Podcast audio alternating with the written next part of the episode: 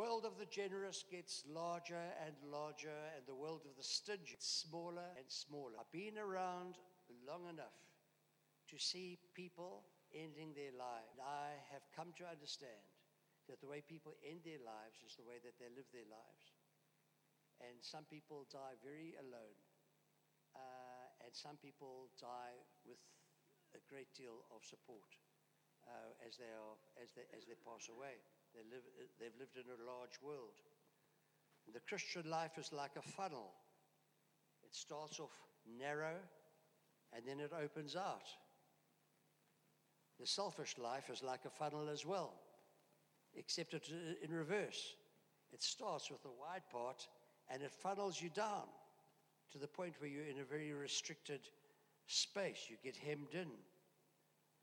And uh, we have a passage of scripture that we're going to read.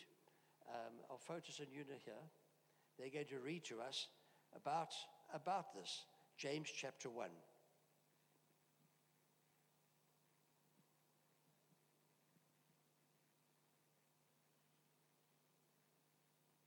We're reading from the letter by James, the second chapter of that letter.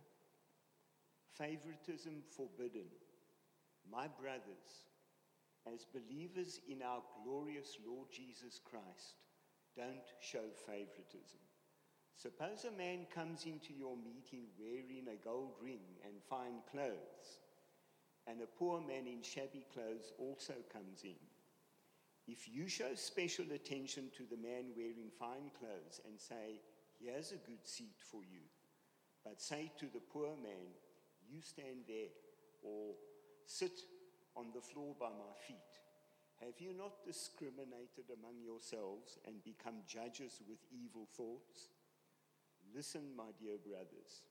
Has God not chosen those who are poor in the eyes of this world to be rich in faith and to inherit the kingdom he promised those who love him? But you have insulted the poor. Is it not the rich who are exploiting you? Are they not the ones who are dragging you into court? Are they not the ones who are slandering the noble name of him to whom you belong? But if you really keep the royal law found in Scripture, love your neighbor as yourself, you are doing right. But if you show favoritism, you sin and are convicted by the law as lawbreakers. For whoever keeps the whole law and yet stumbles at just one point is guilty of breaking all of it. For he who said, Do not commit adultery, also said, Do not murder. If you do not commit adultery, but do commit murder, you have become a lawbreaker. Speak and act as those who are going to be judged by the law that gives freedom, because justice without mercy will be shown to anyone who has not been merciful. Mercy triumphs over judgment. Faith and deeds. What good is it, my brothers, if a man claims to have faith but has no deeds? Can such faith save him? Suppose a brother or sister is without clothes and daily food. If one of you says to him, Go, I wish you well, keep warm and well fed, but does nothing about his physical needs, what good is it? In the same way, faith by itself, if it is not accompanied by action, is dead.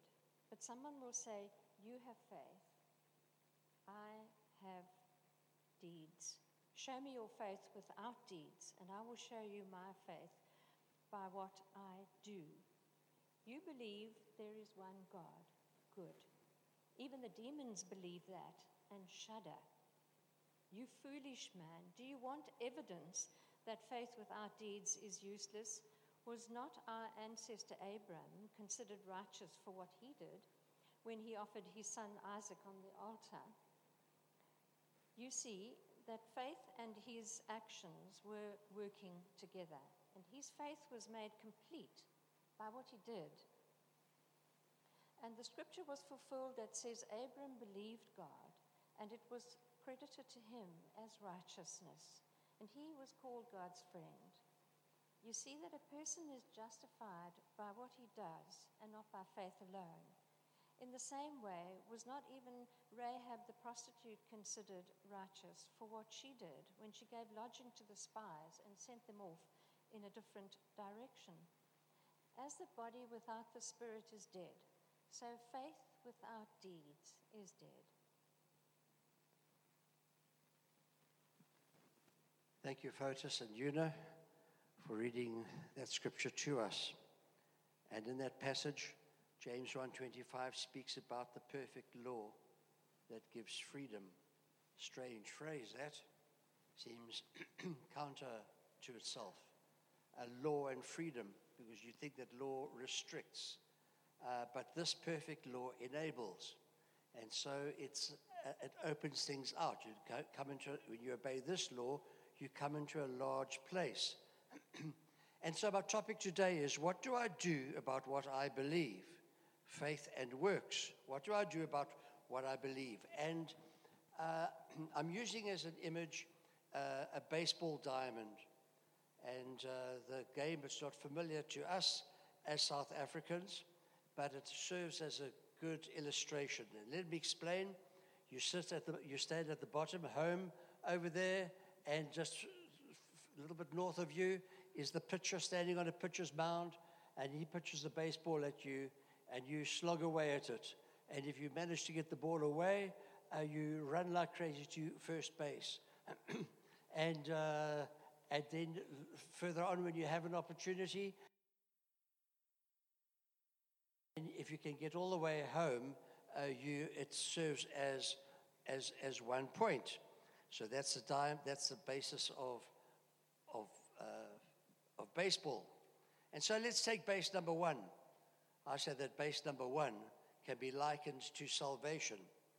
And you get to base number one from, from where you start when you hit that ball. You find it by faith. Because I know and I've discovered that salvation is simple, it is easy to be saved. If you want an illustration of how easy it is to be saved, think of the thief on the cross. He hung there and he was dying, and he said to Jesus, Remember me when you come into your kingdom. And uh, the response was, I say to you, this day you will be with me in paradise. It was just a simple prayer that had a dramatic re- response. Remember me. Don't forget about me. Uh, he said, Today you'll be with me in paradise. What did he do? What did the thief on the cross do? Nothing. What did he make right? Nothing. How did he demonstrate his sincerity? He had no opportunity to do that.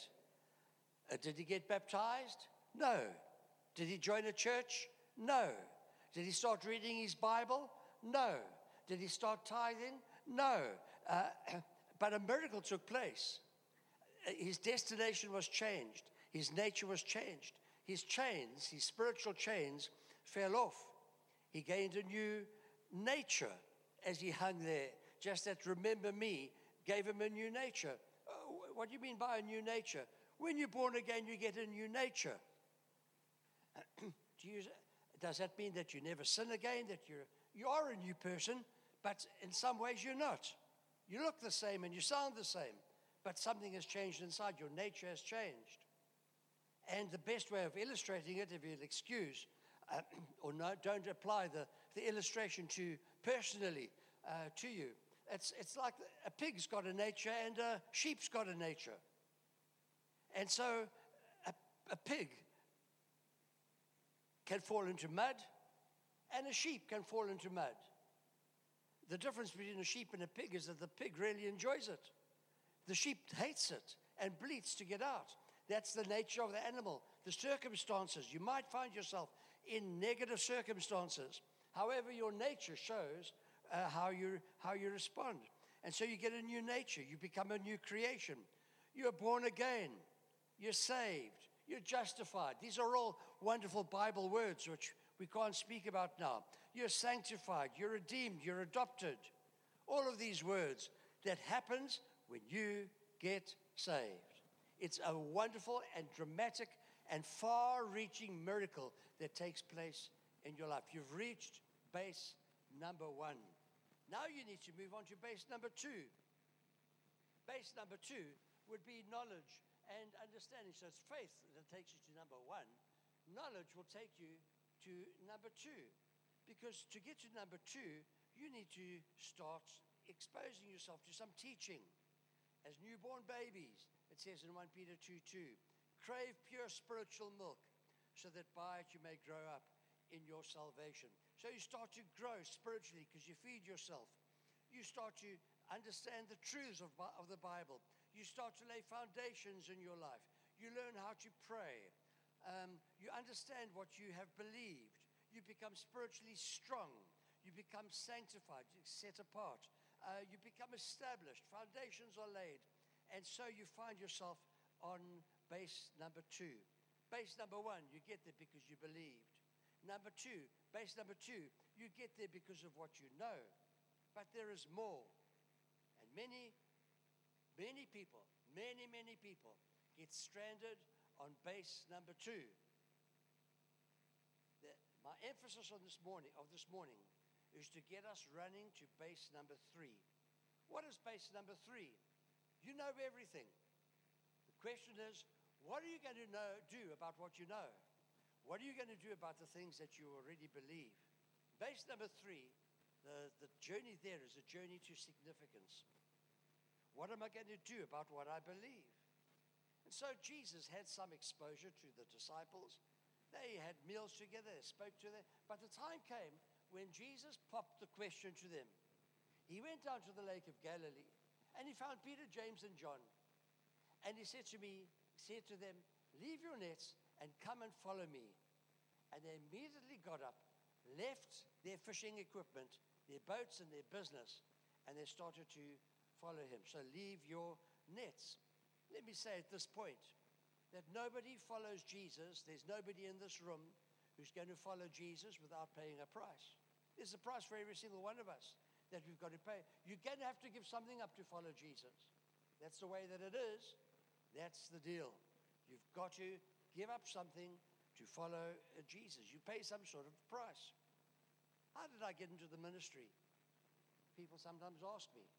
I grew up as a, as a child of a minister. My father was a minister. I grew up without any romantic ideas about church. I'd seen the good side of church and I'd seen the ugly side of church as well, the difficult side of church, the painful side of church. And I loved Jesus and, and I was faithful in church. But the last thing on my mind was to be a minister. I wanted to make money. Uh, and I knew how I was going to make money as well. And I, I, had, I had made my plans. I got an education, went to university, and got an education, but it was, a, but it was going in a certain direction. And my, my life direction changed. God spoke to me and I started to feel at the age of 19 a, a call into the ministry. I studied, I became a school teacher, and I was teaching. And uh, I was in a crazy situation. In those days, you could get a bursary, and you, they would pay for your university studies. My parents couldn't afford to send me to university, but you could get a state bursary to go to the university. But then you had to work it off by, by working. So if you studied for four years, you worked for four years and then your debt was paid off that way. And I had moved to Johannesburg. I'd been gone up there for the army, and, and I'd got involved in a church there, and I stayed. And, and I felt that Joburg was now my home. And so I got a job, and I was teaching at a school called Parktown Boys High, which is in the news for all the wrong reasons um, at the moment. But it's a good school. It was a good school, and I think it probably still is a good school. Um, and I was, I was teaching there, and but they wouldn't accept my years of service at Parktown Boys High as working off towards my paying off my bursary because I had a bursary from the Western Cape government and I was working for the Transvaal government as it was. But they wouldn't give me, a, and they wouldn't transfer it because I never had a permanent post. But they wouldn't give me a permanent post because I had a bursary from somewhere else. And so I was in a catch 22 situation, a crazy situation. And one day, I met a man who got into conversation with him. And uh, he asked me questions about my life, sort of probing questions. And then I got a phone call I was married at the stage, living on the school grounds, living in a cottage at Parktown Boys High, and, and our life was organized, and oh, we were on our way. I got this phone call from a company called Van Leer, Van Leer Packaging. It was an industrial packaging company based in Springs. And they said, We'd like you to come for an interview. So I went for an interview. and they offered me a position. I wasn't searching for it, but they offered me a position uh, to join their HR department. They said they'd send me back to university and they would let me study for a further year. They'd send me to Holland so I could get to know the mother company well, get to know how the company worked.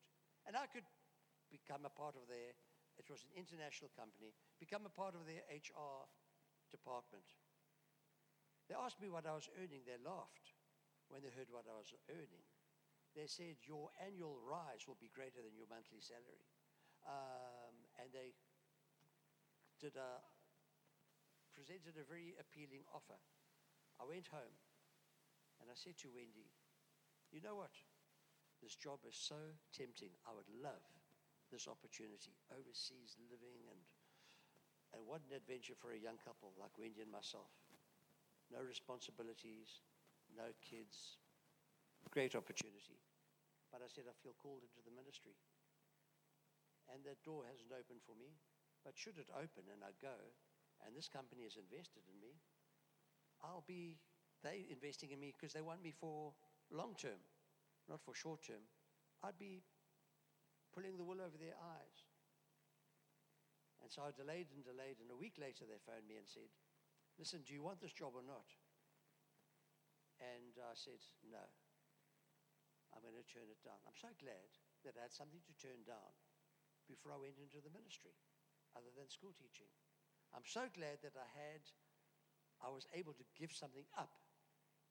So I'm not a minister because I can't think of anything better to do.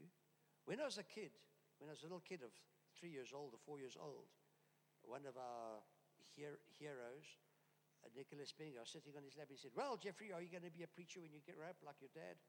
I thought long and hard, and then I said, Well, if I can't get a job. Um, and uh, that, was, that, that was probably at that stage what I thought about it. but I'm so glad that I had something to give up and I made a decision. But you're going to have to make a decision if you're going to follow Jesus. There's something you're going to have to give up. Don't know if you've ever thought about that, but Base number three is giving up something, moving to significance. Leave your nets. It was a big step for them. That was their business. Peter, James, and John, family business and partners in the business as well. There was a time when uh, Peter came to Jesus. You read about it in, in Mark chapter 10. And, Jesus, and Peter said to Jesus, We've given up everything to follow you. And Jesus responded by saying, Nobody who's ever given up anything for me will not get a hundred times more than what they gave up. If they gave up family, they'll gain family. If they gave up money, they'll give, if they gave up houses, whatever it was that they gave up, they'll give a hundred times more. And so it is that we are called to, to a life of sacrifice. Each one of us. Sow your seed. We're called to sow seed. But the tempting thing about seed is to eat it. You can eat your seed or you can sow your seed. You take your seed and you put it in the ground, you cover it over, and you don't know what's going to come up. You don't know whether there's going to be bugs that are going to eat it, locusts are going to come, whether there's going to be a terrible drought, and whether that seed is going to be wasted. And that could be supper. But to, in order to have a harvest, you've got to sow something. So you, it involves risk no guarantee of a harvest. You give it away in the belief that in the long run you will benefit, and that's the way things work. Tithes and offerings. Well done, TPC. Last month we gave uh, a substantial amount, 60 something thousand rand was a special offering that we took up for Matt and Savannah Mackey for the work that they're doing in Western Zambia. I was so proud of the church. But that takes something out of the life of the church when such a large amount was given. Then last month, this, this, this month, uh, or just end of, end of February, when when Hans's mom died and, and they had to fly at short notice, and I made an appeal to the church to help pay for the, for the air ticket. And this church, at short notice, without a big song and dance, an offering of 26,000 Rand, somewhere uh, small numbers after that, uh, was given. I say to this church, well done. That seed, that seed will bring about a harvest, not only in their life, not only fruit in their life, but in the church's life and in the life of the world as well. So that's not money that's wasted. That's money that you won't see again, but you will see it again, maybe in a different form, but there will come a reward, tithes and offerings. So I say, well done, TPC, for sowing seed into the Antonios. And so I'm saying to this, this couple here that we believe you are, a good, uh, you are good soil. We believe in you, and we will see a harvest in time to come. Remember this with sowing and reaping that not all crops are cash crops. Um, you put your seed in the ground uh, in springtime in September, you don't always harvest in February uh, the next year. Uh, sometimes, if going to put in vineyards, I don't know how many years you wait before you have a grape harvest and can make wine. Uh, or if it's fruit trees, I don't know how many years before you get apples or stone fruit uh, from, your, uh, fr- from, your, from your orchard. But harvesting and re- reaping sometimes takes time. You need to take a risk. So, what am I talking about? I'm talking about taking a risk with your money. You see, when, when Peter came and said, We've given up everything to follow you, there was a context. The context was, and you can read about it in Mark chapter 10, that Jesus had said to a rich young man, Give everything that you have away, leave second base, and run like crazy for third base and see what will happen. And he couldn't do it. He couldn't leave second base because he couldn't see third base. And so he walked away sad because he had a lot of wealth. And then Peter came and said, We've given away everything that we've got for you. And Peter gave that, that response. In Luke chapter 19, uh, Jesus gives us a story about talents. There are two parables that are told about talents. One talks about talents, which is an amount of money, and the one talks about minas, M I N A S, however you say that word, minas or miners. Uh, that also is an amount of money. And the Luke parable in Luke chapter 19 is about miners, and it's and it's a miner was worth uh, uh, a month's wages, and so gave away three months' wages. So say a month's wages is eight thousand rand, uh, so twenty-five thousand rand. That's the type we talk, we're talking about. That he gave each of his of his servants twenty-five thousand rand to work with, and then when he came back, uh, one had given a thousand times, and one had given a five hundred percent uh, increase. And then he said to them, Take charge of 10 cities and take charge of five cities. You can read that parable in your, in your own time. Sometimes when we give, we get rewards in different areas of life. There are many rewards. There are many rewards in life. You may give money and you might get rewarded in another way. I'm so rewarded. I'm rewarded. I'm rewarded. Here's a reward that I've got I'm rewarded with friends. I've got the most fantastic friends that I can really speak to about things. I had something that was really burdening me. It was, it was something that made me cry. When I was by myself, I cried. When I was driving in my motor car, I cried. It was heavy on my heart. But it just so happened that that same week, my friend Ron Bernard phoned me out of the blue from the United States. And we talked about a whole lot of stuff. And I was pretending that everything was okay. Until such time, I'm talking about three weeks ago, until such time as I thought, no, he's a friend. Let me tell him. It was something deeply personal. So I didn't want to tell everybody or anybody necessarily about it. And I told him what, was, what it was. His response was, I've got no advice to give you. I've got nothing to say just to say that I feel for you and I'm praying with you quietly. And uh, he prayed for me. You know what? how much strength that gives you. I'm rich in friends. I'm rich in children. I've got three. They keep you poor. I don't know if you know that about children, but they give you such reward to have kids that love the Lord and to have kids that are close by and to be able to share a meal with kids. Do you know what, how, what that makes a, a man feel?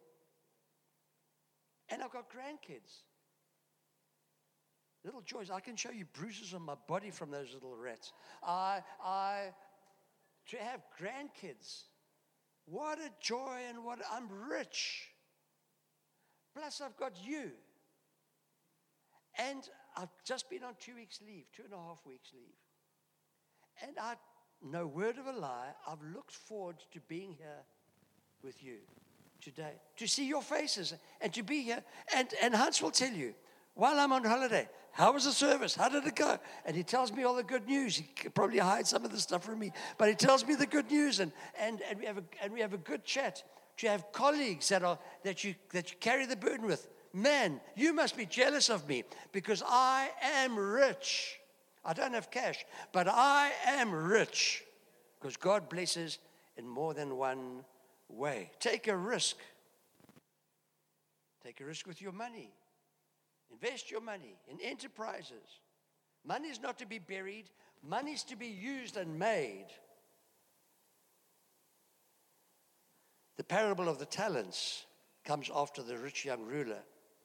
The parable of the miners comes after the story of Zacchaeus. Zacchaeus had a dramatic, he was the short guy.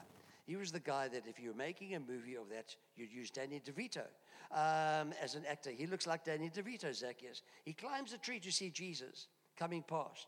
And, and he has a conversion experience. His nature is changed. And this crooked man, and he knows that he's crooked, after Jesus has been to his house, he says, I'm going to give a half of my money, one shot. I'm giving it to the poor. And if I've crooked anybody, I'll give them four times back what I took off them. That's quite a conversion experience. But when you get saved, your wallet gets saved. Something happens. You are changed. And, and, and how do you how do you take risk? Risk always involves, unless you're bungee jumping, uh, risk always involves money. It's a foundation. You say, why are you talking about money? Hey, we all talk about money all the time. All of us. Let's be real. Let's be, give me a break here.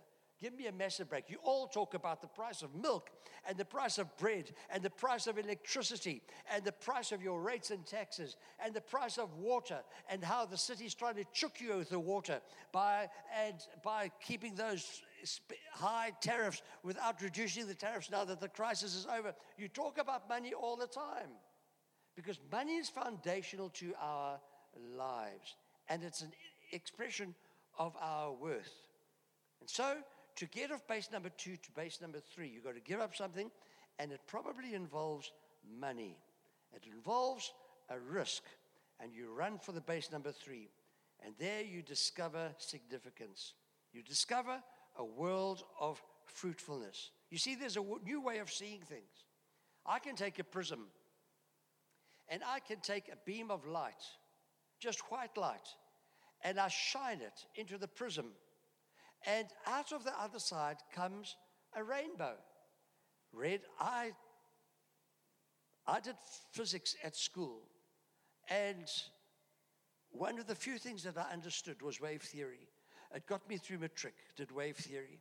And I understand about the, the different wavelengths and how they bend at different rates and how when it gets goes through a prism, how they get bent and how the light separates out and it's red, orange, yellow, green, blue, indigo, violet, red, G, biv. That's how you remember it. Um, and so I, I'm aware of those things. You don't know what's trapped in your life. You're like white light. But there's beauty trapped in your life if you will just shine it through a different way of seeing things and it separates out. Suddenly you say, Wow, something wonderful has happened in my life. Who would imagine all that beauty trapped in a beam of white light? Instead of seeing all that I could lose, I see all that I could gain. Hundredfold with a seed. Take charge of 10 cities. And the potential locked into your life gets released as you run like crazy for base number three. You hang on to your life, stay on to base number two. Learn more, learn more, learn more. You go deeper, you go deeper, you go deeper. You understand all mysteries, and you're on base number two. The fun is on the run between number two and number three. Hang on to your life and you lose it, Jesus said. Lose your life and you gain it, he promised. It's a way of seeing, it's that funnel. And so, Matt Mackey, who we got to know better a few weeks ago when he spent a few weeks when, they, when Savannah had the little baby and they were here with us for four or five weeks. He graduates from UCT. He's got his business degree. He's well connected. He's a bishop's boy. I mean, he's so, got so many connections there. He's, uh, he's, got, uh, he's got his connections, he's got his networks, he's got firm offers on the table.